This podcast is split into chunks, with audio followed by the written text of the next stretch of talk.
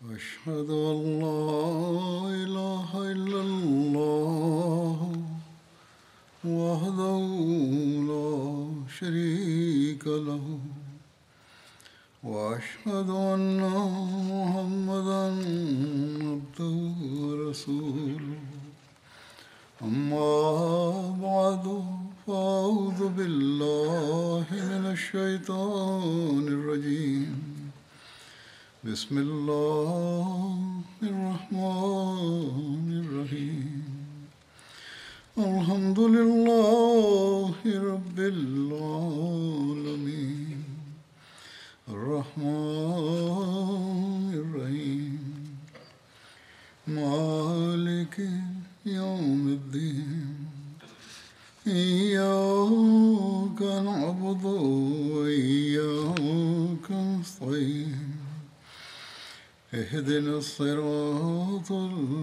المستقيم صراط الذين أنعمت عليهم غير المغضوب عليهم ولا الضالين അസ്മായുടെ വധത്തെ സംബന്ധിച്ച് കഴിഞ്ഞ ഖുത്തുബയിൽ വിവരിച്ചിരുന്നു അതിൽ ഇതുപോലുള്ള മറ്റൊരു സംഭവമുണ്ടെന്ന് ഞാൻ പറയുകയും ചെയ്തിരുന്നു ഈ സംഭവവും കേവലം ഒരു കെട്ടിച്ചമച്ച കഥയാണ്. ഇത് അബു അഫക്ക് യഹൂദിയുടെ വധത്തെക്കുറിച്ചുള്ളതാകുന്നു.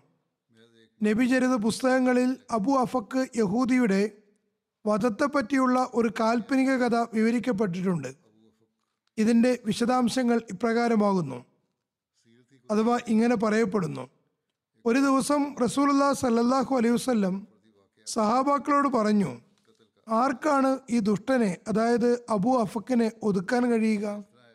അതായത് ആർക്കാണ് അയാളെ വധിക്കാൻ കഴിയുക? അബു അഫക്ക് വളരെ പടുവൃദ്ധനായിരുന്നു. അയാൾക്ക് നൂറ്റി ഇരുപത് വയസ്സുണ്ടായിരുന്നു എന്നും പറയപ്പെടുന്നു. അയാൾ ജനങ്ങളെ നബി സല്ലല്ലാഹു അലൈഹി വസ്ലമിനെതിരിൽ ഇളക്കി വിട്ടിരുന്നു. തന്റെ കവിതകളിൽ തിരുനബി സല്ലല്ലാഹു അലൈഹി വസ്ലമിനെതിരിൽ മോശമായും അപമര്യാദയായും പറയുമായിരുന്നു. നബി സലല്ലാഹു അലൈഹി സ്വലമിന്റെ കൽപ്പന കേട്ടപ്പോൾ ഹസ്രത്ത് സാലിം ബിൻ ഉമേർ എഴുന്നേറ്റു. ഇദ്ദേഹം അള്ളാഹുവിനെ കുറിച്ചുള്ള ഭയത്താൽ വളരെയധികം കരയുന്ന ആളുകളിൽപ്പെട്ട വ്യക്തിയായിരുന്നു. അദ്ദേഹം ബദർ യുദ്ധത്തിൽ പങ്കെടുത്തിട്ടുമുണ്ട്. ഏതായാലും അദ്ദേഹം പറയുന്നു ഞാൻ അതിന് നേർച്ചയാക്കിയിരുന്നു. ഒന്നുകിൽ ഞാൻ അയാളെ വധിക്കും അതല്ലെങ്കിൽ ഈ പരിശ്രമത്തിൽ ഞാൻ എന്റെ ജീവൻ ത്യജിക്കുന്നതാണ്. തുടർന്ന് ഹസരത്ത് സാലിം ബിൻ ഉമേർ തക്കം പാർത്ത് കഴിയുകയായിരുന്നു. ഒരു ദിവസം രാത്രി നല്ല ചൂടുള്ള കാലാവസ്ഥയിൽ അബു അഫക്ക് തന്റെ വീട്ടിന് പുറത്ത് ഉറങ്ങുകയായിരുന്നു. ഹസരത് സാലിം ഇതേക്കുറിച്ച് അറിഞ്ഞപ്പോൾ ഉടനെ പുറപ്പെട്ടു. അവിടെ എത്തി ഹസരത് സാലിം തന്റെ വാൾ അയാളുടെ നെഞ്ചിൽ കുത്തി അമർത്തി. എത്രത്തോളം എന്നാൽ അത് അയാളുടെ പുറത്തുകൂടെ കടന്ന് കിടക്കയിൽ അമരുകയുണ്ടായി. അപ്പോൾ അബു അഫക്ക് ഭയാനകമായ നിലയിൽ നിലവിളിച്ചു. ഹസ്രത്ത് സാലിം അയാൾ അങ്ങനെ തന്നെ വിട്ടുകൊണ്ട് തിരിച്ചു വന്നു. അബു അഫക്കിന്റെ നിലവിളി കേട്ടപ്പോൾ ജനങ്ങൾ ഓടിവരികയുണ്ടായി. അയാളുടെ ചില കൂട്ടുകാർ ഉടൻ തന്നെ അയാളെ വീട്ടിനുള്ളിലേക്ക് കൊണ്ടുപോയി. പക്ഷേ ആ ദൈവിക ശത്രു ഈ മാരകമായി പരിക്കേറ്റതിനാൽ മരണപ്പെട്ടു. ഈ സംഭവം ഒരു ചരിത്ര പുസ്തകത്തിൽ ഇങ്ങനെയാണ് രേഖപ്പെടുത്തിയിട്ടുള്ളത്. ഈ വിവരണം ഏതെങ്കിലും പ്രാമാണികമായ രീതിയിൽ നിവേദനം ചെയ്യപ്പെട്ടിട്ടില്ല. സിഹാഹു സിത്തയിലും ഇത് വന്നിട്ടില്ല. സീറത്തുൽ ഹൽബിയ ഷറഹ് സർക്കാനി തബക്കാത്തുൽ കുബറ ഇബിനു സാദ് സീറത്തുൽ നബിയ ഇബിനു ഹിഷാം അൽ ബദായിയ വൻ നിഹായിയ കിതാബുൽ മഗാസി അൽ വാഖദി സഹുലുൽ ഹുദ വർ റിഷാദ് തുടങ്ങിയ ചില നബി ചരിത്രങ്ങളിൽ ഈ സംഭവം വന്നിട്ടുണ്ട്. എന്നാൽ Al Kamil fi Tarikh Tarikh Tabari Tarikh Ibn Khaldun മുതലായ ചരിത്ര ഗ്രന്ഥങ്ങളിലൊന്നും തന്നെ ഈ സംഭവം രേഖപ്പെടുത്തിയിട്ടില്ല. പക്ഷേ നേരത്തെ വിവരിച്ചതുപോലെ ചില ചരിത്ര ഗ്രന്ഥങ്ങളിൽ ഈ സംഭവം കാണുന്നുമുണ്ട്. അസ്മായുടെ സംഭവത്തിൽ അവൾ ജനങ്ങളെ നബിസല്ലാഹു അലൈഹി സ്വലമിനോടുള്ള വിരോധത്തിലും ശത്രുതയിലും ഇളക്കി വിടാറുണ്ടായിരുന്നുവെന്ന് പറഞ്ഞതുപോലെ ഇതിലും ഇത്തരം സാക്ഷ്യങ്ങളാണ് വിവരിക്കപ്പെട്ടിട്ടുള്ളത്. ബദർ യുദ്ധത്തിന് ശേഷം ഇയാൾ വെറുപ്പിലും വിദ്വേഷത്തിലും അതിരുകടക്കുകയും പ്രത്യക്ഷ രാജ്യദ്രോഹിയായി മാറുകയും ചെയ്തിരുന്നു. അബു അഫക്കിന്റെ വധത്തെ സംബന്ധിച്ചുള്ള പരസ്പര വിരുദ്ധങ്ങളായ നിവേദനങ്ങൾ ഈ സംഭവം ഉണ്ടായെന്ന് പറയുന്നതിനെ സംശയാസ്പദമാക്കുന്നു. ഉദാഹരണമായി ഒന്ന് ഘാതകനെ സംബന്ധിച്ച അഭിപ്രായ ഭിന്നതയാണ് ഇബിന് സാദിന്റെയും വാക്കതയുടെയും വീക്ഷണത്തിൽ അബു അഫക്കിന്റെ ഘാതകൻ സാലിം ബിൻ ഉമേർ ആയിരുന്നു. എന്നാൽ മറ്റു ചില നിവേദനങ്ങളിൽ സാലിം ബിൻ ഉമർ എന്ന് പറയപ്പെടുന്നു. പക്ഷേ ഇബനു ഉക്ബയുടെ വീക്ഷണത്തിൽ Salim bin Abdullah bin Sabith അൻസാരിയാണ് അയാളെ വധിച്ചത്. രണ്ടാമത്തെ ഭിന്നത വധിക്കാനുണ്ടായ കാരണത്തെ പറ്റിയാകുന്നു. ഇബിന് ഹിഷാമും വാക്കതിയും സാലിം സ്വയം ആവേശത്തിലായി അയാളെ വധിച്ചുവെന്ന് പറയുന്നു. അതേസമയം മറ്റു ചില നിവേദനങ്ങളുടെ അടിസ്ഥാനത്തിൽ നബിസലല്ലാഹു അലൈഹി സ്വലമിന്റെ കൽപ്പന പ്രകാരമാണ് വധിച്ചതത്രേ. ഇബിന് ഹിഷാം ഇങ്ങനെയാണ് രേഖപ്പെടുത്തിയിട്ടുള്ളത്. മൂന്നാമത്തെ ഭിന്നത അയാളുടെ മതത്തെ സംബന്ധിച്ചുള്ളതാണ്. ഇബിന് സഹദിന്റെ വീക്ഷണത്തിൽ അയാൾ യഹൂദിയായിരുന്നു എന്നാൽ വാക്കതിയുടെ അഭിപ്രായത്തിൽ അയാൾ യഹൂദിയല്ല ഇനി വധിച്ച കാലത്തെ പറ്റിയും ഭിന്നതയുണ്ട്. വാക്കതിയും ഇബിന് സഹദും ഇത് അസ്മ ബിൻത്ത് മർവാന്റെ വധത്തിന് ശേഷമാണെന്ന് പറയുന്നു. എന്നാൽ ഇബിന് ഇസാഖും ഇബിന് ഹിഷാമും അസ്മയുടെ വധത്തിന് മുമ്പാണെന്ന് എഴുതുന്നു. ഇത്തരം പ്രകടമായ വൈരുദ്ധ്യങ്ങളിൽ നിന്ന് ഈ സംഭവം കെട്ടിച്ചമച്ചതും വ്യാജവുമാണെന്നും ഈ കഥയ്ക്ക് യാതൊരു അടിസ്ഥാനവുമില്ലെന്നും വ്യക്തമാകുന്നുണ്ട്. ഇനി അബു അഫക്കിന്റെ വധം ശരിയാണെന്ന് അംഗീകരിക്കുകയാണെങ്കിൽ പോലും രാജ്യതലവനെ വധിക്കാൻ ജനങ്ങളെ ഇളക്കിവിടുന്നതും ആക്ഷേപ കവിതകൾ ഉണ്ടാക്കി ജനങ്ങളെ യുദ്ധത്തിന് പ്രേരിപ്പിക്കുന്നതും പൊതു സമാധാനത്തെ ഭംഗപ്പെടുത്തുന്നതും യുദ്ധാഗ്നിയെ ആളിക്കത്തിക്കുന്നതും അയാളുടെ വധശിക്ഷയ്ക്ക് മതിയായ കാരണങ്ങളാകുന്നു. ഇന്നും ഭരണകൂടങ്ങൾ കലാപം തെളിയിക്കപ്പെട്ടാൽ വധശിക്ഷ നൽകാറുണ്ട്. തെറി പറഞ്ഞു എന്നത് മാത്രം ഈ വധത്തിന് കാരണമാകാൻ നിവൃത്തിയില്ല. അസ്മായുടെ സംഭവത്തെ പോലെ അബൂ അഫക്കിന്റെ വധത്തിന് ശേഷവും യഹൂദികൾ യാതൊരു വിധത്തിലും പ്രതികരിച്ചതായി കാണുന്നില്ല. ഇയാളുടെ വധത്തിനു ശേഷം യഹൂദികൾ പ്രതികരിക്കേണ്ടതായിരുന്നല്ലോ. എന്നാൽ യാതൊരു പ്രതികരണവും കാണപ്പെടുന്നില്ല. ഇവരുടെ നിശബ്ദത ഇതൊരു കാൽപ്പനിക കഥയാണെന്നതിന് ശക്തമായ തെളിവാകുന്നു.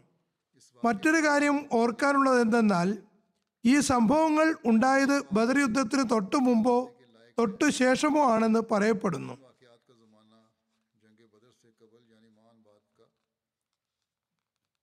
എന്നാൽ എല്ലാ ചരിത്രകാരന്മാരും യഹൂദികളുമായി മുസ്ലിങ്ങൾ ഏറ്റവും ആദ്യം ഏറ്റുമുട്ടിയത് ബനു കയൻക യുദ്ധത്തിലാണെന്ന കാര്യത്തിൽ ഏകാഭിപ്രായക്കാരാകുന്നു. ബദറിനു മുമ്പും ഇത്തരം വല്ല സംഭവം ഉണ്ടായിരുന്നുവെങ്കിൽ അതിന് കീഴെ ഇങ്ങനെയൊരു സംഭവം ഉണ്ടായെന്ന് തീർച്ചയായും രേഖപ്പെടുത്തുമായിരുന്നു. അങ്ങനെ യഹൂദികൾക്ക് അബു അഫക്കിന്റെയും അസ്മയുടെയും വധത്തിന്റെ അടിസ്ഥാനത്തിൽ മുസ്ലിങ്ങളാണ് പ്രശ്നങ്ങൾക്ക് ആരംഭം കുറിച്ചതെന്ന് ആക്ഷേപിക്കുകയാണെങ്കിൽ അത് ശരിയാകുമായിരുന്നു താനും. എന്നാൽ മദീനയിലുള്ള യഹൂദികൾ ഈ സംഭവങ്ങൾ ഒരിക്കലും ഒരു പ്രശ്നം ഉന്നയിച്ചതായി പോലും കാണാൻ സാധ്യമല്ല. ഹജറത് മീസ ബഷീർ അഹമ്മദ് സാഹിബ് സീറത്ത് ഖാത്തുമുൻ നബീൻ എന്ന ഗ്രന്ഥത്തിൽ അസ്മായുടെയും അബു അഫക്കിന്റെയും വധത്ത് സംബന്ധിച്ച കെട്ടുകഥയെ പരാമർശിച്ചുകൊണ്ട് പറയുന്നു വാക്കതിയും മറ്റ് ചരിത്രകാരന്മാരും രേഖപ്പെടുത്തിയിരിക്കുന്ന ബദർ യുദ്ധത്തിന് ശേഷമുള്ള അവസ്ഥകളെ സംബന്ധിച്ചുള്ള പരാമർശത്തിൽ പറയുന്ന രണ്ട് സംഭവങ്ങളെപ്പറ്റി ഹദീസ് ഗ്രന്ഥങ്ങളിലോ ശരിയായ ചരിത്ര നിവേദനങ്ങളിലോ യാതൊരു അടയാളം പോലും കാണപ്പെടുന്നില്ല. നിവേദനത്തിന്റെ അടിസ്ഥാനത്തിലും അത് ശരിയാണെന്ന് തെളിയുന്നില്ല.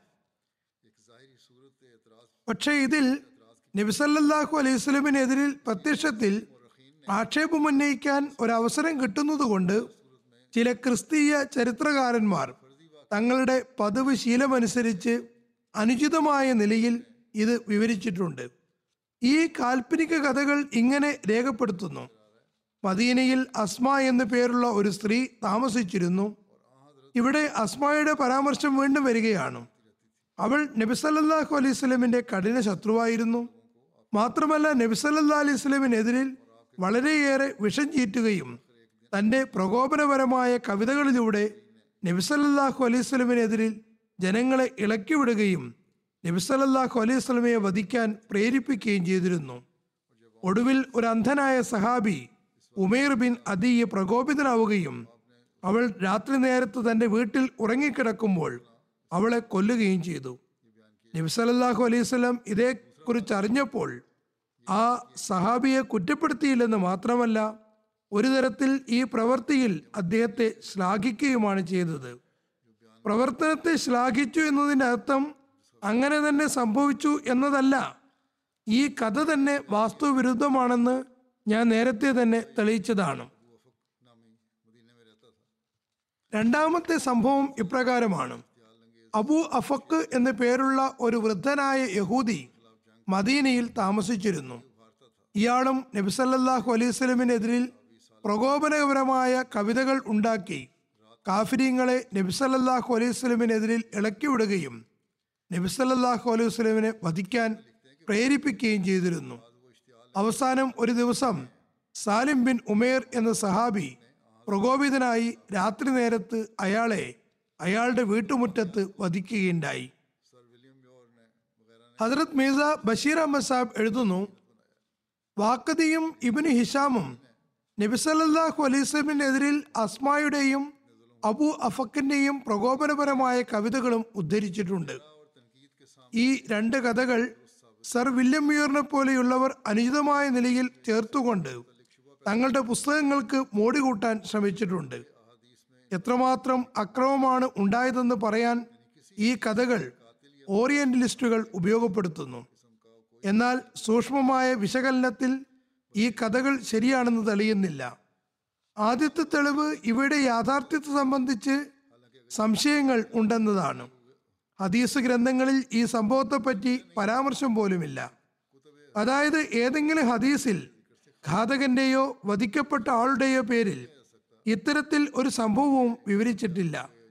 ഹദീസുകൾ പോകട്ടെ ചില ചരിത്രകാരന്മാരും ഇതേപ്പറ്റി പറയുന്നില്ല. വാസ്തവത്തിൽ ഇങ്ങനെയൊരു സംഭവം ഉണ്ടായിരുന്നുവെങ്കിൽ ഹദീസു ഗ്രന്ഥങ്ങളും ചില ചരിത്രങ്ങളും അത് ഒഴിവാക്കേണ്ട കാര്യമൊന്നുമില്ലായിരുന്നു.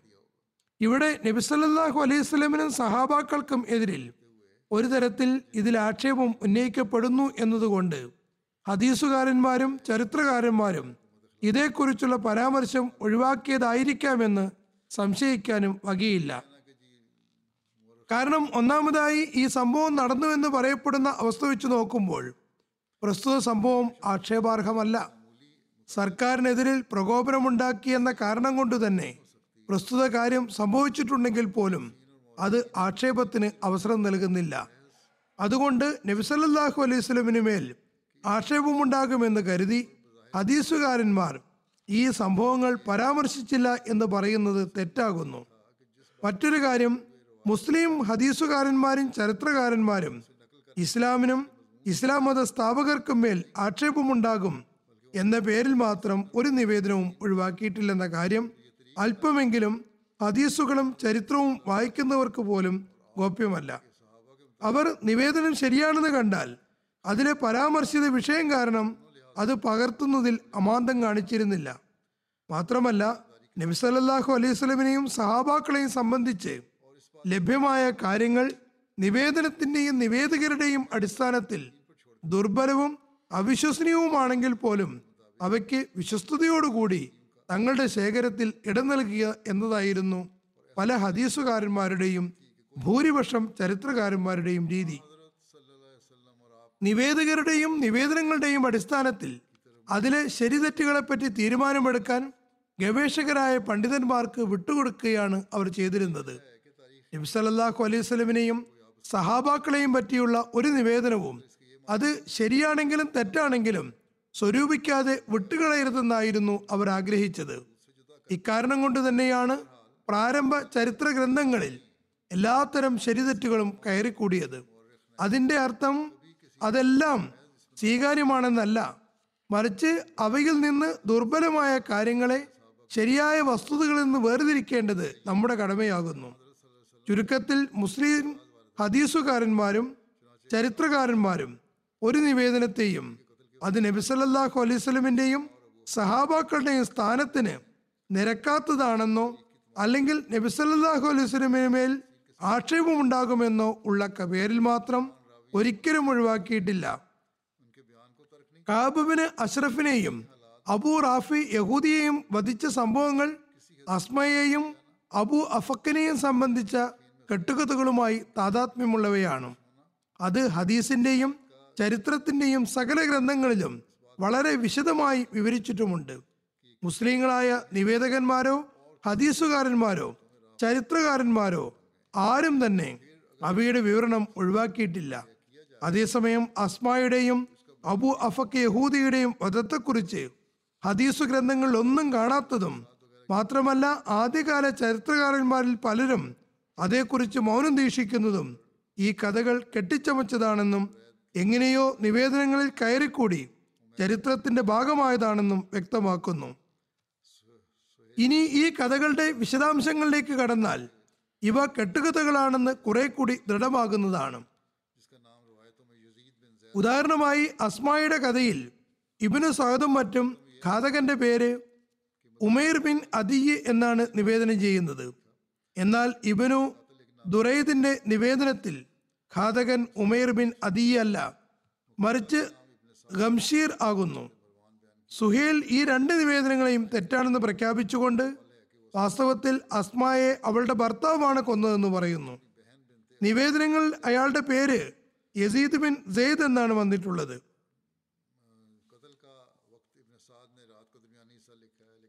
ഇനി ചില നിവേദനങ്ങളിൽ മേൽപ്പറഞ്ഞ ആരും തന്നെ അസ്മയുടെ ഘാതകരല്ലെന്നും അവരുടെ ഗോത്രത്തിലെ തന്നെ പേരറിയപ്പെടാത്ത ഒരാളാണ് ഘാതകനെന്നും പറയുന്നു. വധിക്കപ്പെട്ട സ്ത്രീയുടെ പേര് ഇബിന് സാദും മറ്റും അസ്മ ബിൻത്ത് മർവാനാണെന്ന് പറയുന്നു. എന്നാൽ അല്ലാമ ഇബിനു അബ്ദുൽ ബറിന്റെ അഭിപ്രായത്തിൽ അവൾ അസ്മ ബിൻത്ത് മർവാനല്ല. മറിച്ച് ഉമേർ തന്റെ സഹോദരി ബിൻത്ത് അതിയെയാണ് വധിച്ചത്. വധിച്ച സമയം ഇബിന് സഹദ് അർദ്ധരാത്രിയാണെന്ന് എഴുതുന്നു. എന്നാൽ ജർക്കാനിയുടെ നിവേദനത്തിൽ പകലോ ചുരുങ്ങിയ പക്ഷം രാത്രിയുടെ പ്രാരംഭഘട്ടത്തിലോ ആണെന്ന് പറയുന്നു.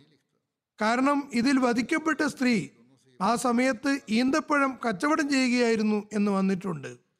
ഈ എല്ലാ വിശദീകരണവും ഞാൻ നേരത്തെയും നൽകിയതാണ്. രണ്ടാമത്തെ സംഭവം അബു അഫക്കിന്റെ കൊലപാതകമാണ്. ഇതിൽ ഇബിനു സഹദും വാക്കതയും മറ്റും ഘാതകന്റെ പേര് സാലിം ബിൻ ഉമേർ ആണെന്ന് പറയുന്നു. എന്നാൽ ചില നിവേദനങ്ങളിൽ സാലിം ബിൻ അമ്ര എന്നാണ് വന്നിട്ടുള്ളത്. ഇബിനു ഉക്ബയാകട്ടെ സാലിം ബിൻ അബ്ദുല്ല ആണെന്ന് പറയുന്നു. ഇബിനു സഹദും വാക്കതയും സാലിം സ്വയം ആവേശം വന്ന് അബു അഫക്കിനെ വധിച്ചുവെന്ന് എഴുതുന്നു. എന്നാൽ ഒരു നിവേദനത്തിൽ നബിസലല്ലാഹു അലൈഹി സ്വലമിന്റെ നിർദ്ദേശപ്രകാരമാണ് വധിച്ചതെന്ന് പറയുന്നു. ഇബിന് സഹദും വാക്കതിയും കൊലപാതകം നടന്നത് അസ്മായുടെ വധത്തിന് ശേഷമാണെന്ന് പറയുന്നു. എന്നാൽ ഇബിന് ഇസാഖും അബൂ റബിയും അത് അസ്മായുടെ വധത്തിന് മുമ്പാണെന്ന് എഴുതിയിരിക്കുന്നു.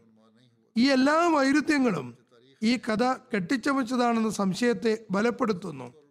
മേൽ സംഭവങ്ങളിൽ എന്തെങ്കിലും യാഥാർത്ഥ്യമുണ്ടെങ്കിൽ തന്നെ അത് ഗോപ്യമായിരിക്കുന്നു. അതെന്താണെന്നോ ഏത് തരത്തിലുള്ളതാണെന്നോ പറയാൻ സാധ്യമല്ല.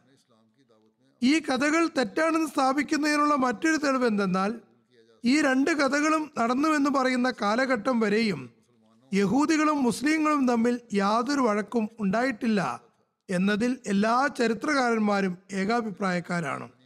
മാത്രമല്ല ബനു കൈനക്കായ് യുദ്ധത്തെ സംബന്ധിച്ച് അത് മുസ്ലിങ്ങൾക്കും യഹൂദികൾക്കും ഇടയിലുണ്ടായ ആദ്യ യുദ്ധമാണെന്ന കാര്യം സർവാംഗീകൃതമാകുന്നു. ഇസ്ലാമിന്റെ ശത്രുതയിൽ ആദ്യമായി നീക്കം നടത്തിയ യഹൂദികൾ ബൈൻ കൈൻകയായിരുന്നു. എന്നിരിക്കെ ഈ യുദ്ധത്തിനു മുമ്പ് യഹൂദികൾക്കും മുസ്ലിങ്ങൾക്കും ഇടയിൽ ഏതെങ്കിലും തരത്തിലുള്ള രക്തച്ചൊരിച്ചിൽ ഉണ്ടായെന്ന് എങ്ങനെ അംഗീകരിക്കാൻ കഴിയും? ബനു കൈൻക യുദ്ധത്തിനു മുമ്പേ ഇത്തരം കാര്യങ്ങൾ സംഭവിച്ചിട്ടുണ്ടായിരുന്നുവെങ്കിൽ ഈ യുദ്ധത്തിന്റെ കാരണങ്ങളിൽ അവയെയും പരാമർശിക്കാതിരിക്കാൻ സാധ്യമല്ലായിരുന്നു. എന്നാൽ യുദ്ധത്തിന്റെ കാരണങ്ങളിൽ ഈ സംഭവങ്ങൾ വന്നിട്ടില്ല.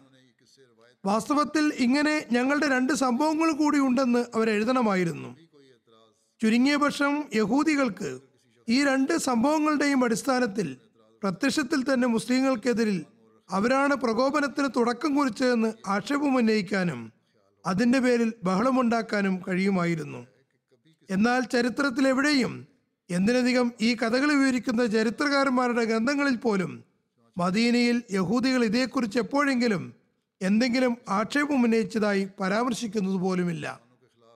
ഇനി അവർ ആക്ഷേപങ്ങൾ ഉന്നയിച്ചെങ്കിലും മുസ്ലിം ചരിത്രകാരന്മാർ അത് രേഖപ്പെടുത്തിയില്ല എന്നാണ് ആരെങ്കിലും കരുതുന്നതെങ്കിൽ അത് അടിസ്ഥാനരഹിതമായ ഒരു ധാരണയായിരിക്കും.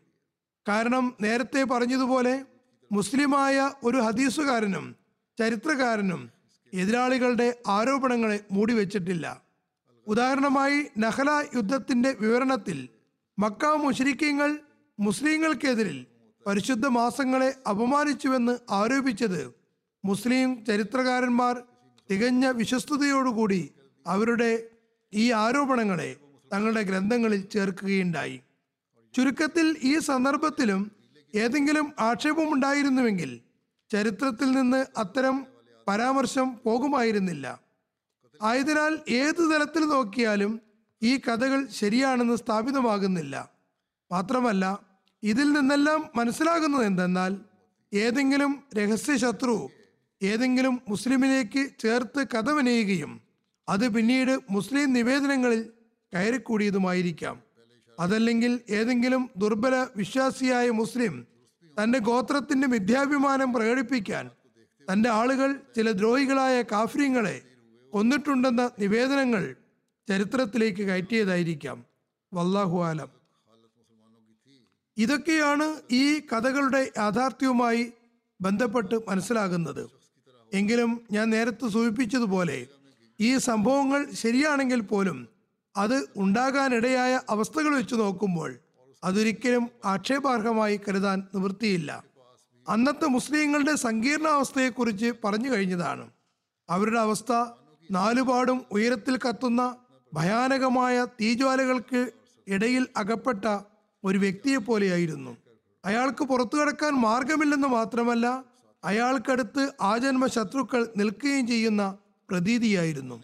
മുസ്ലിങ്ങളുടെ ഇത്രയും ദുർബലാവസ്ഥയിൽ ഏതെങ്കിലും ദ്രോഹിയും കുഴപ്പമുണ്ടാക്കുന്നവനുമായ ഒരാൾ തങ്ങളുടെ നേതാവിനെതിരിൽ പ്രകോപനപരമായ കവിതകളിലൂടെ ജനങ്ങളെ അദ്ദേഹത്തിനെതിരിൽ ഇളക്കിവിടുകയും അദ്ദേഹത്തെ വധിക്കാൻ ശത്രുക്കളെ പ്രേരിപ്പിക്കുകയും ചെയ്യുകയാണെങ്കിൽ അന്നത്തെ സാഹചര്യത്തിൽ അയാൾക്കുള്ള ചികിത്സാവിധി അയാളെ കാലപുരിക്കയക്കുക എന്നത് തന്നെയായിരുന്നു. പിന്നെ ഈ വധം മുസ്ലിങ്ങൾ നടത്തിയിട്ടുണ്ടെങ്കിൽ അങ്ങേയറ്റം പ്രകോപിതരായതുകൊണ്ടായിരിക്കും അങ്ങനെ ചെയ്തിട്ടുണ്ടാവുക. അത്തരമൊരു സാഹചര്യത്തിൽ സാധാരണ വധം പോലും പ്രതികാരാർഹമാണെന്ന് കരുതപ്പെടുന്നതല്ല. ഓറിയന്റലിസ്റ്റായ മിസ്റ്റർ മാർഗോലീസ് പൊതുവിൽ എല്ലാ കാര്യത്തിലും എതിർപ്പ് പ്രകടിപ്പിക്കാറുണ്ടെങ്കിലും ഈ സംഭവങ്ങളെ സംബന്ധിച്ച് മുസ്ലിങ്ങൾക്ക് മേൽ കുറ്റം ആരോപിക്കുന്നില്ല. മാർഗോലീസ് എഴുതുന്നു അസ്മ കവിതകൾ അത് അവളുടേത് തന്നെയാണെങ്കിൽ അതിൽ അവൾ നബ്സല്ലാ അലിസ്ലമിനെ വധിക്കാൻ ശത്രുക്കളെ ബോധപൂർവം പ്രേരിപ്പിച്ചിരുന്നു. അതുകൊണ്ട് അവളെ വധിച്ചത് ലോകത്തുള്ള ഏത് മാനദണ്ഡമനുസരിച്ച് വിധിച്ചാലും അടിസ്ഥാനരഹിതമോ അക്രമപരമോ ആയ പ്രവൃത്തിയായി ഗണിക്കാൻ കഴിയില്ല. മറ്റൊരു കാര്യം ഓർക്കേണ്ടത് എന്തെന്നാൽ പ്രകോപിപ്പിക്കുന്നതിന് മോശം ഭാഷയിൽ കവിതയുടെ മാർഗം അവലംബിച്ചത് അറേബ്യ രാജ്യം പോലെയുള്ള സ്ഥലങ്ങളിൽ വളരെ ഭയാനകമായ ഭവിഷ്യത്തുണ്ടാക്കാൻ പോകുന്നതാണ്. ഇവിടെ കുറ്റക്കാരെ മാത്രം വധിച്ചുവെന്നത് അറേബ്യയിൽ നിലവിലുണ്ടായിരുന്ന രീതിയിൽ ഒരു വലിയ മാറ്റമായിരുന്നു. കുറ്റവാളിയെ മാത്രമാണ് വധിച്ചത്. മറ്റാരെയും വധിച്ചില്ല. കാരണം അറേബ്യയിൽ പ്രകോപനപരമായ കവിതകളുടെ പ്രശ്നം വ്യക്തികളിൽ മാത്രം ഒതുങ്ങുമായിരുന്നില്ല. മറിച്ച് സാലിമിന്റെ ഗോത്രത്തിൽ ഭയാനകമായ യുദ്ധാഗ്നിക്ക് അത് കാരണമാകുമായിരുന്നു. ഇവിടെ ഇസ്ലാം ശരിയായ നിയമം നടപ്പിലാക്കുകയാണ് ഉണ്ടായത് അതായത് കുറ്റത്തിനുള്ള ശിക്ഷ കുറ്റവാളിക്ക് മാത്രമാണ് കിട്ടേണ്ടത്. അല്ലാതെ അയാളുടെ സ്വന്തക്കാർക്കും ബന്ധുക്കൾക്കുമല്ല. ഇനി മാർഗോലീസിന് ഇതിൽ ആക്ഷേപം എന്തെങ്കിലും ഉണ്ടെങ്കിൽ അത് ശിക്ഷ നടപ്പാക്കാൻ അവലംബിച്ച മാർഗത്തെക്കുറിച്ച് മാത്രമാകുന്നു. അതായത് എന്തുകൊണ്ടാണ് അയാളുടെ കുറ്റത്തെ സംബന്ധിച്ച് വിളംബരപ്പെടുത്തിക്കൊണ്ട് അയാൾക്ക് വധശിക്ഷ നൽകിയില്ല? ഈ സംഭവങ്ങൾ ശരിയാണെന്ന് ഗണിക്കുകയാണെങ്കിൽ മേൽ ചോദ്യത്തിനുള്ള മറുപടി ഇതാകുന്നു. അത് മുസ്ലിങ്ങൾ അങ്ങേയറ്റം പ്രകോപിതരായതുകൊണ്ട് വ്യക്തിപരമായി ചെയ്ത പ്രവൃത്തിയായിരുന്നു. ഇബിന് സഹദിന്റെ നിവേദനത്തിൽ നിന്ന് സ്പഷ്ടമാകുന്നത് പോലെ അതിന് തിരുനബി സല്ലല്ലാഹു അലൈഹി വസല്ലം കൽപ്പന നൽകിയിരുന്നില്ല. ഇനി അത് നബി സല്ലല്ലാഹു അലൈഹി സ്വലമിന്റെ കൽപ്പനയാണെന്ന് കരുതുകയാണെങ്കിൽ അന്നത്തെ സാഹചര്യത്തിൽ അസ്മായുടെയും അബു അഫക്കിന്റെയും വധത്തെ സംബന്ധിച്ച് നിയമപരമായ നടപടികൾ സ്വീകരിക്കുകയും വധിക്കാനുള്ളവരുടെ ബന്ധുക്കൾക്ക് നേരത്തെ അറിയിപ്പ് നൽകുകയും ചെയ്തിരുന്നുവെങ്കിൽ അതിന്റെ ഭവിഷ്യത്ത് ഭയാനകമാകുമായിരുന്നു. ഈ സംഭവങ്ങൾ മുസ്ലിങ്ങൾക്കും യഹൂദികൾക്കുമിടയിലും മുസ്ലിങ്ങൾക്കും മദീനയിലെ മുഷ്രിഖുകൾക്കുമിടയിലും വലിയൊരു യുദ്ധാഗ്നി ആളിക്കത്തിക്കാൻ ഇടവരുത്തുമെന്ന് ആശങ്കയുമുണ്ടായിരുന്നു. ഹജറത് മിർസ ബഷീർ അഹമ്മദ് സാഹിബ് എഴുതുന്നു മിസ്റ്റർ മാർഗോലീസ് വധിച്ചു എന്നതിന് മാത്രം അറേബ്യയുടെ പ്രത്യേക സാഹചര്യത്തിൽ അനുവദനീയമാണെന്ന് പറയുന്നു. അതേസമയം വധിച്ച രീതിയെ സംബന്ധിച്ച് അക്കാലഘട്ടത്തിലെ കാലഘട്ടത്തിലെ പ്രത്യേക അവസ്ഥയിലേക്ക് അയാളുടെ ദൃഷ്ടി എത്തുന്നില്ല.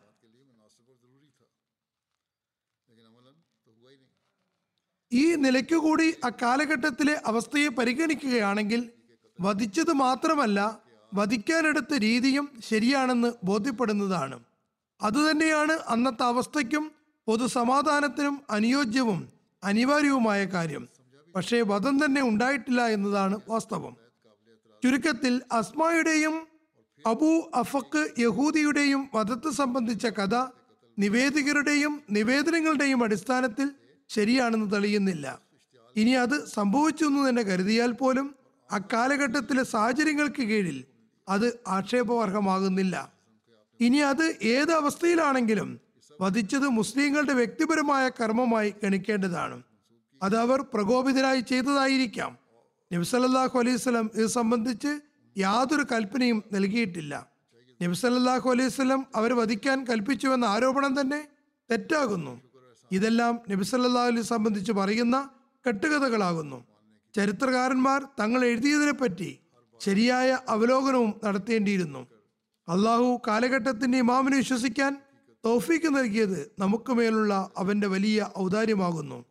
നമ്മൾ ഓരോ കാര്യവും ശരിയായ നിലയിൽ വിശകലനം ചെയ്ത് അതിന്റെ യാഥാർത്ഥ്യം മനസ്സിലാക്കിയ ശേഷം വിവരിക്കാൻ ശ്രമിക്കുന്നു.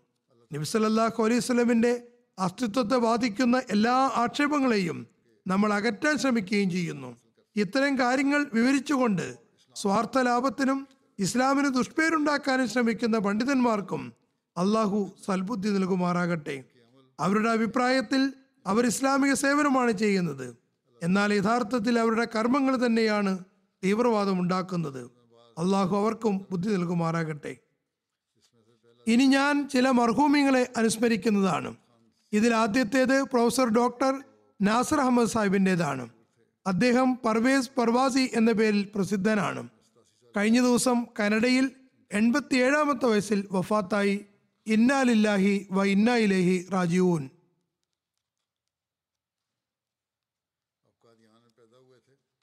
ഇദ്ദേഹം കാദിയാനിലാണ് ജനിച്ചത്.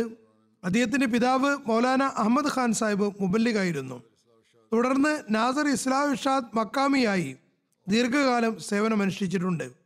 അദ്ദേഹം നല്ല ബലിഷ്ഠകായനായിരുന്നു ജമാത്തുകൾ അദ്ദേഹം നല്ലപോലെ ഓർഗനൈസ് ചെയ്തു. പരേതിന്റെ മാതാവ് റഹ്മത്ത് ബീബി സാഹിബിയായിരുന്നു പർവാസി സാഹിബ് പ്രാരംഭ വിദ്യാഭ്യാസം കാദ്യാനിൽ നിന്നാണ് കരസ്ഥമാക്കിയത്. പിന്നെ മെട്രിക്കിന് ശേഷം ഉടൻ തന്നെ കോളേജിൽ പ്രവേശനമെടുത്തില്ല. കാരണം താലിമുൽ ഇസ്ലാം കോളേജ് അന്ന് ലാഹോറിലായിരുന്നു. പിന്നെ കോളേജ് റബുവിയിൽ ഷിഫ്റ്റ് ആയപ്പോൾ അദ്ദേഹം അതിൽ പ്രവേശനം നേടി. ആയിരത്തി തൊള്ളായിരത്തി അൻപത്തി എട്ടിൽ ബി എ ഓണർ ഡിഗ്രി കരസ്ഥമാക്കി. ആയിരത്തി തൊള്ളായിരത്തി അറുപതിൽ യൂണിവേഴ്സിറ്റി ഓറിയന്റൽ കോളേജിൽ നിന്ന് എം എ കരസ്ഥമാക്കി. പ്രൊഫസർ നാസർ പ്രവാസി സാഹിബ് ആയിരത്തി തൊള്ളായിരത്തി അറുപതിൽ ഉറുദുവിൽ എം എ എടുത്തതിന് ശേഷം ലെക്ചററായി നിയമിക്കപ്പെട്ടു.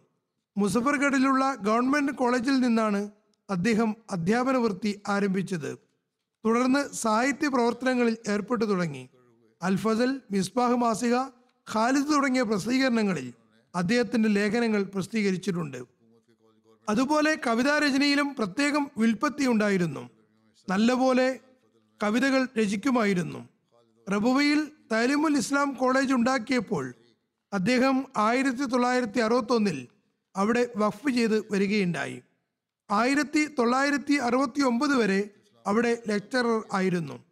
ആയിരത്തി തൊള്ളായിരത്തി അറുപത്തി ഒമ്പത് മുതൽ എഴുപത്തി അഞ്ച് വരെ തലീമുൽ ഇസ്ലാം കോളേജ് റബുവയിൽ ഉറുദു ഡിപ്പാർട്ട്മെന്റിന്റെ ഹെഡായി നിയമിക്കപ്പെട്ടു.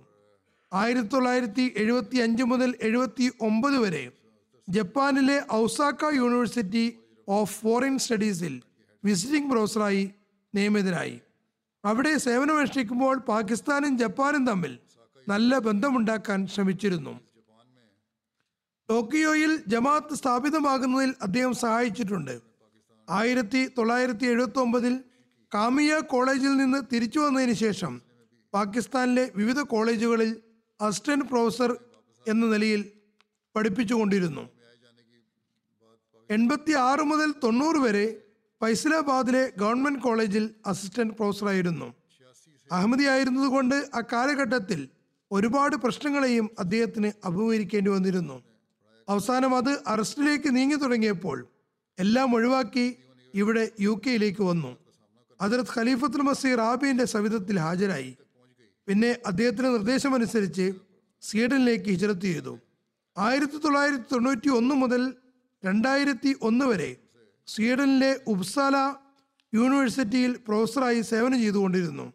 സ്വീഡനിൽ താമസിക്കുമ്പോൾ സാഹിത്യത്തിനുള്ള നോബൽ സമ്മാന നിർണയ സമിതിയിൽ അംഗമായി. പതിനാറ് വർഷം ഈ സേവനം ചെയ്യാൻ അവസരം ലഭിച്ചിട്ടുണ്ട്. രണ്ടായിരത്തി മൂന്നിൽ കനഡയിലേക്ക് ഹിജറത്ത് ചെയ്യുകയുണ്ടായി.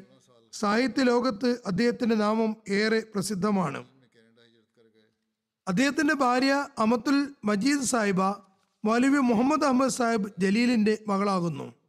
അള്ളാഹു ഇവർക്ക് രണ്ട് ആൺമക്കളെയും മൂന്ന് പെൺമക്കളെയും നൽകി അനുഗ്രഹിച്ചിട്ടുണ്ട്. അദ്ദേഹത്തിന്റെ ഭാര്യ പറയുന്നു അദ്ദേഹം അറുപത്തിമൂന്ന് വർഷം ഞങ്ങളുടെ കൂടെ ഉണ്ടായിരുന്നു. എല്ലാ വലിപ്പ ചെറുപ്പങ്ങളിലും സന്തോഷ സന്താപ വേളകളിലും നല്ല നിലയിൽ കൂടെ നിന്നു. ഞാൻ എന്റെ മാതാപിതാക്കളുടെ മൂത്ത മകളായിരുന്നു. റബുവിലാണ് താമസിച്ചിരുന്നത്. പ്രൊഫസർ പർവാസി സാഹിബ് ഒരിക്കലും അവരുടെ സേവനത്തിൽ നിന്ന് എന്നെ വിലക്കിയിട്ടില്ല. മറിച്ച് എന്നേക്കാളും അധികം അവരുടെ കാര്യങ്ങൾ ശ്രദ്ധിച്ചിരുന്നു. ഭാര്യ പറയുന്നു ഭാര്യയുടെ കുടുംബ ബന്ധുക്കളോടുള്ള അദ്ദേഹത്തിന്റെ പെരുമാറ്റവും മാതൃകാപരമായിരുന്നു. അത് ഈത്തായുദിൽ കുർബയുടെ ഉന്നതമായ മാതൃകയായിരുന്നു. വളരെ സ്നേഹത്തോടെയും ആത്മാർത്ഥമായും പെരുമാറുമായിരുന്നു. അവരുടെ എല്ലാ സുഖദുഃഖങ്ങളിലും ഭാഗവാക്കായിരുന്നു. എല്ലാ സാഹചര്യത്തിലും മുഖത്ത് പുഞ്ചിരി ഉണ്ടാകുമായിരുന്നു. എപ്പോഴും ഖിലാഫത്തിനോട് മരണം വരെയും അഗേതവുമായ സ്നേഹം പുലർത്തിയിരുന്നു. ഞാനുമായി അദ്ദേഹം കോണ്ടാക്റ്റിലുണ്ടായിരുന്നു ദുവാക്ക് അപേക്ഷിക്കുകയും ചെയ്തുകൊണ്ടിരുന്നു.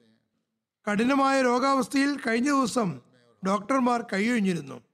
അദ്ദേഹത്തിന് സ്വന്തം കൈകൊണ്ട് എഴുതാൻ പ്രയാസമുണ്ടായിരുന്നു. ആദ്യം അദ്ദേഹം സന്ദേശം അയച്ചുകൊണ്ടിരുന്നു.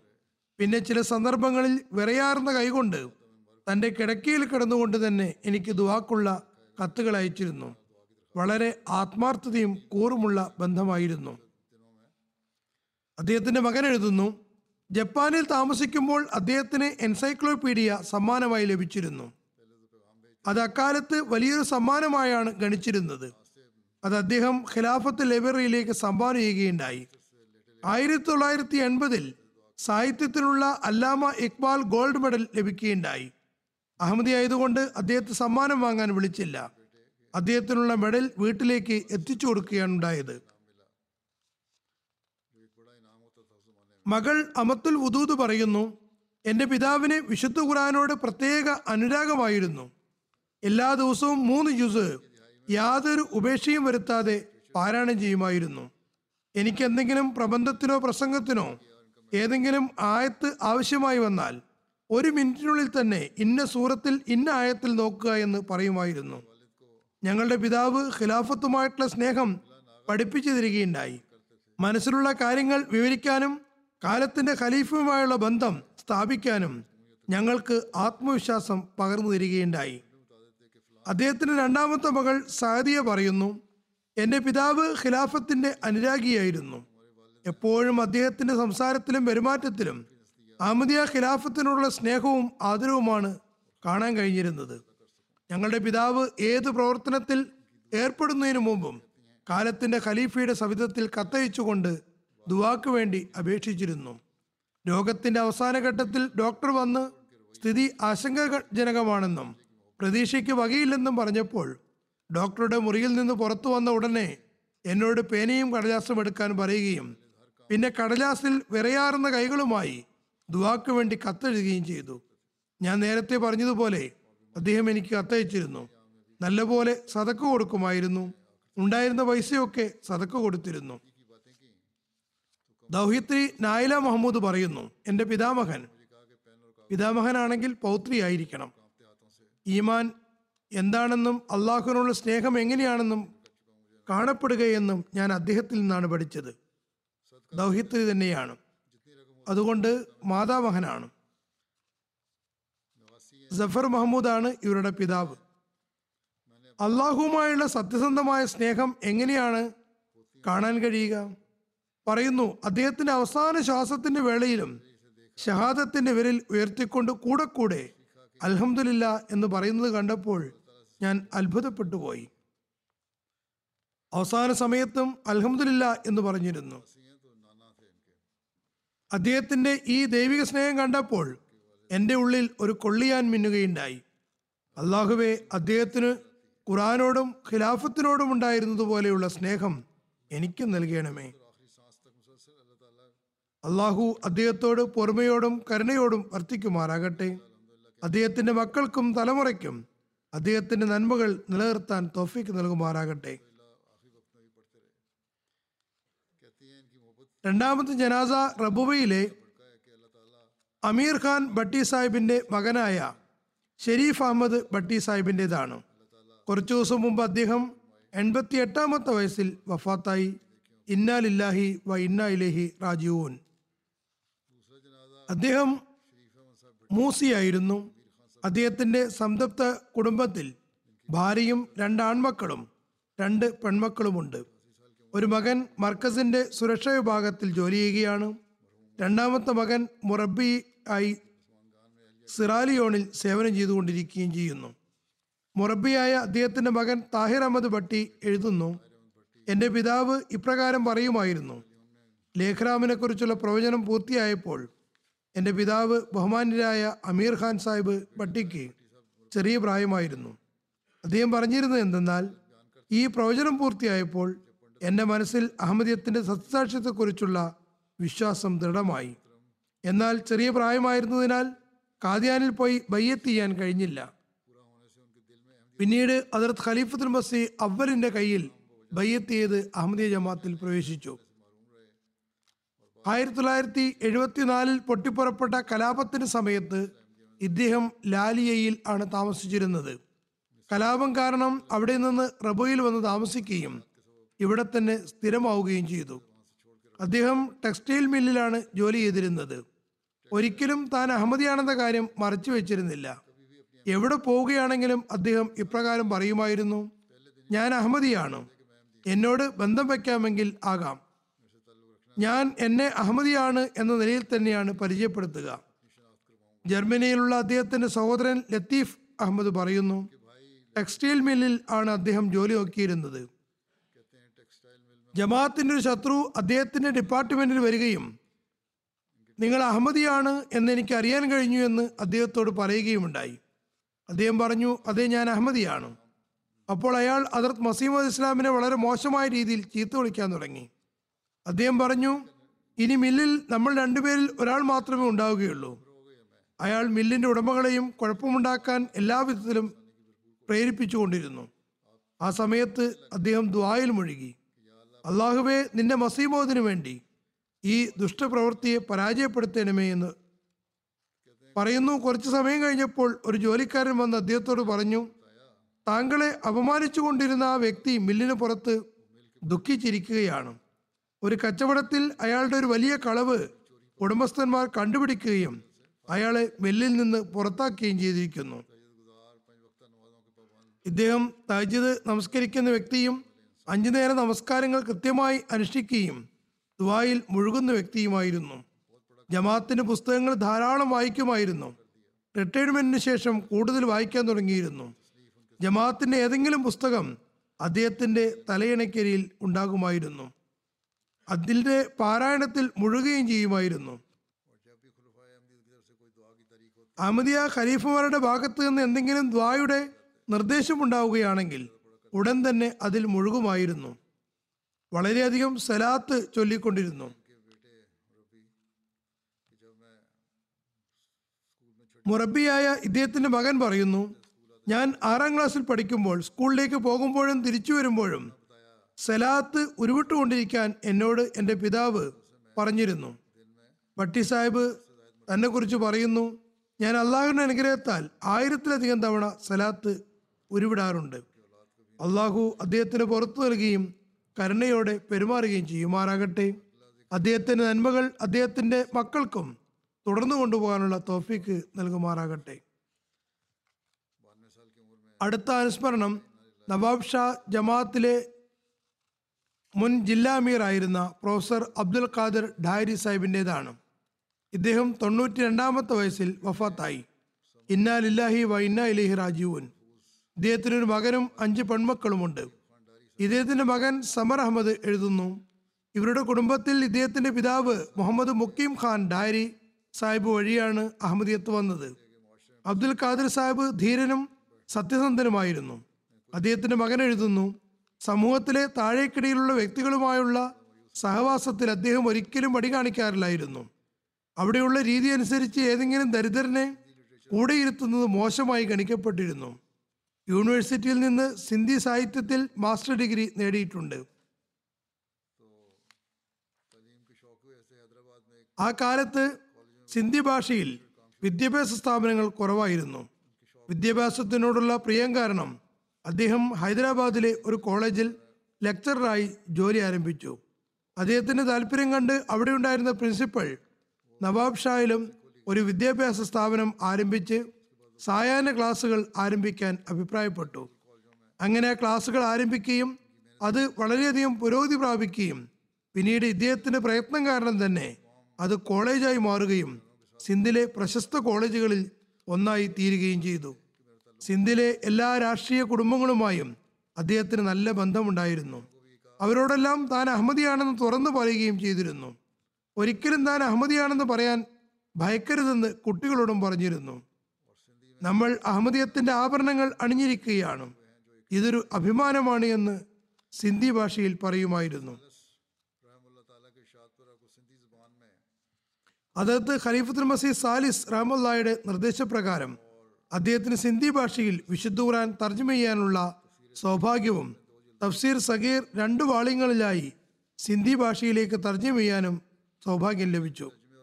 വിശുദ്ധ ഖുറാന്റെ തർജമയും ചില ആയത്തുകളും അടങ്ങുന്ന ഒരു നോട്ടീസ് പ്രസിദ്ധീകരിച്ചതിൽ അതിർത്ത് ഖലീഫത്തുൽ മസീർ ആബിർ അഹമ്മദ് തലയെ കൂടാതെ നാല് പേരുടെ മേൽ ഇരുന്നൂറ്റി തൊണ്ണൂറ്റി അഞ്ച് സി വകുപ്പ് പ്രകാരം കേസെടുത്തിരുന്നു.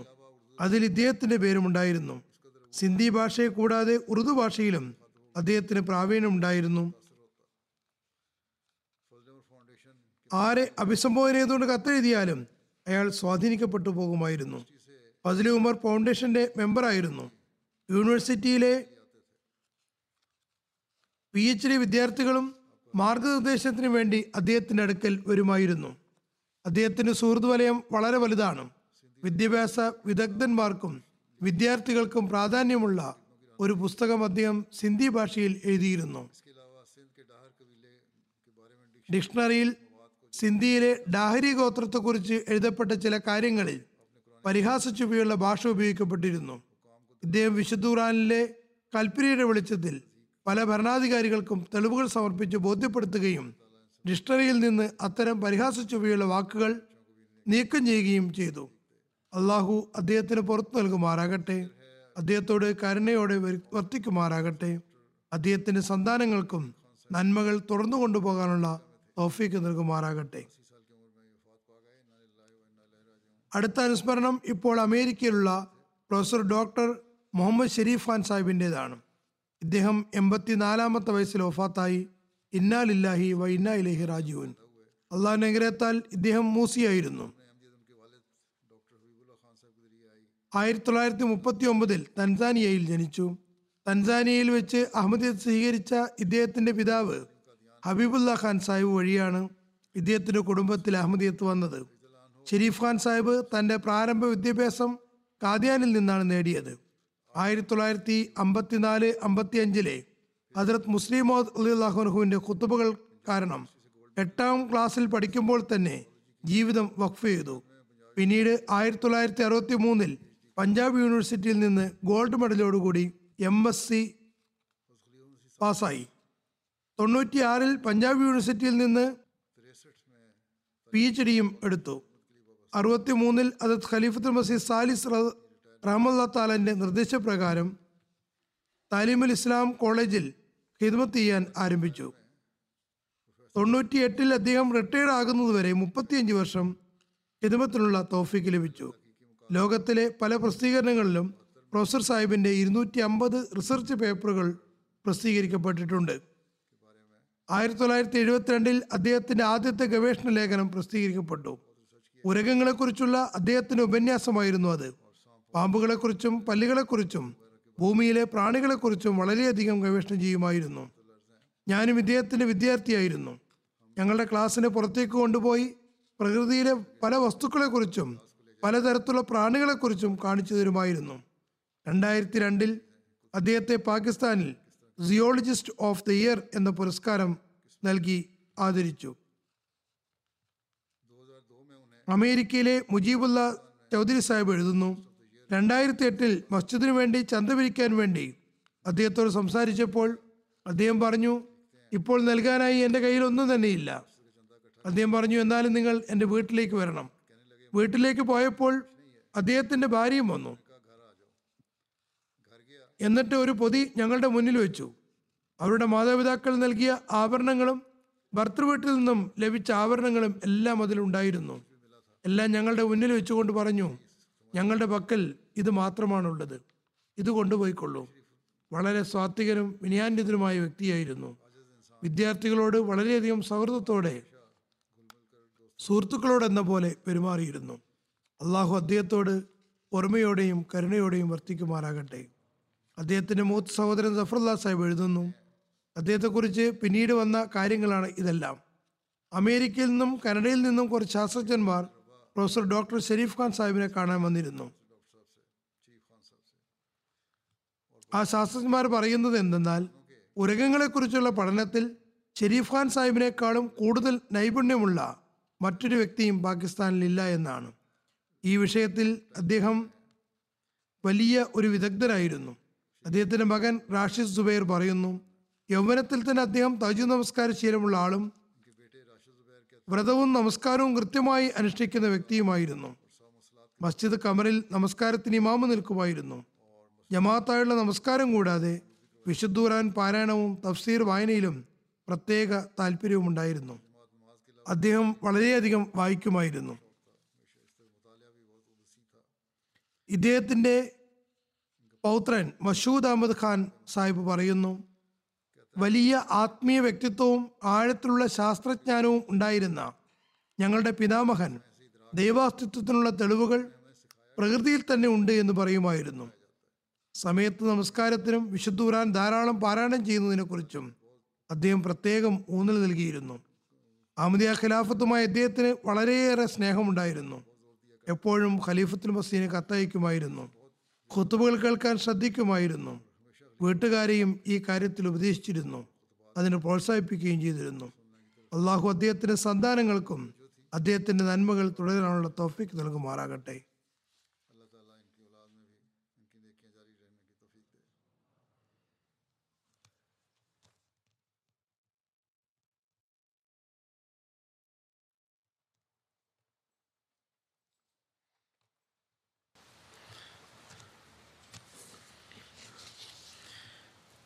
الحمد لله الحمد لله نحمده ونستعينه ونستغفره ونؤمن به ونتوكل عليه. ونعوذ بالله من شرور أنفسنا ومن سيئات أعمالنا. من يهده الله فلا مضل له ومن يضلله فلا هادي له.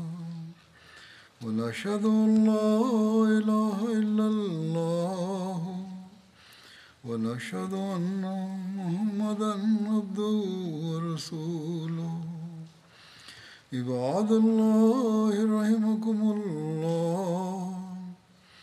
إن الله يأمر بالعدل واللسان وإيتاء ذي القربى وينهى عن الفحشاء والمنكر والبغي يعظكم لعلكم تذكرون اذكروا الله يذكركم وادعوه يستجب لكم ولذكر الله أكبر.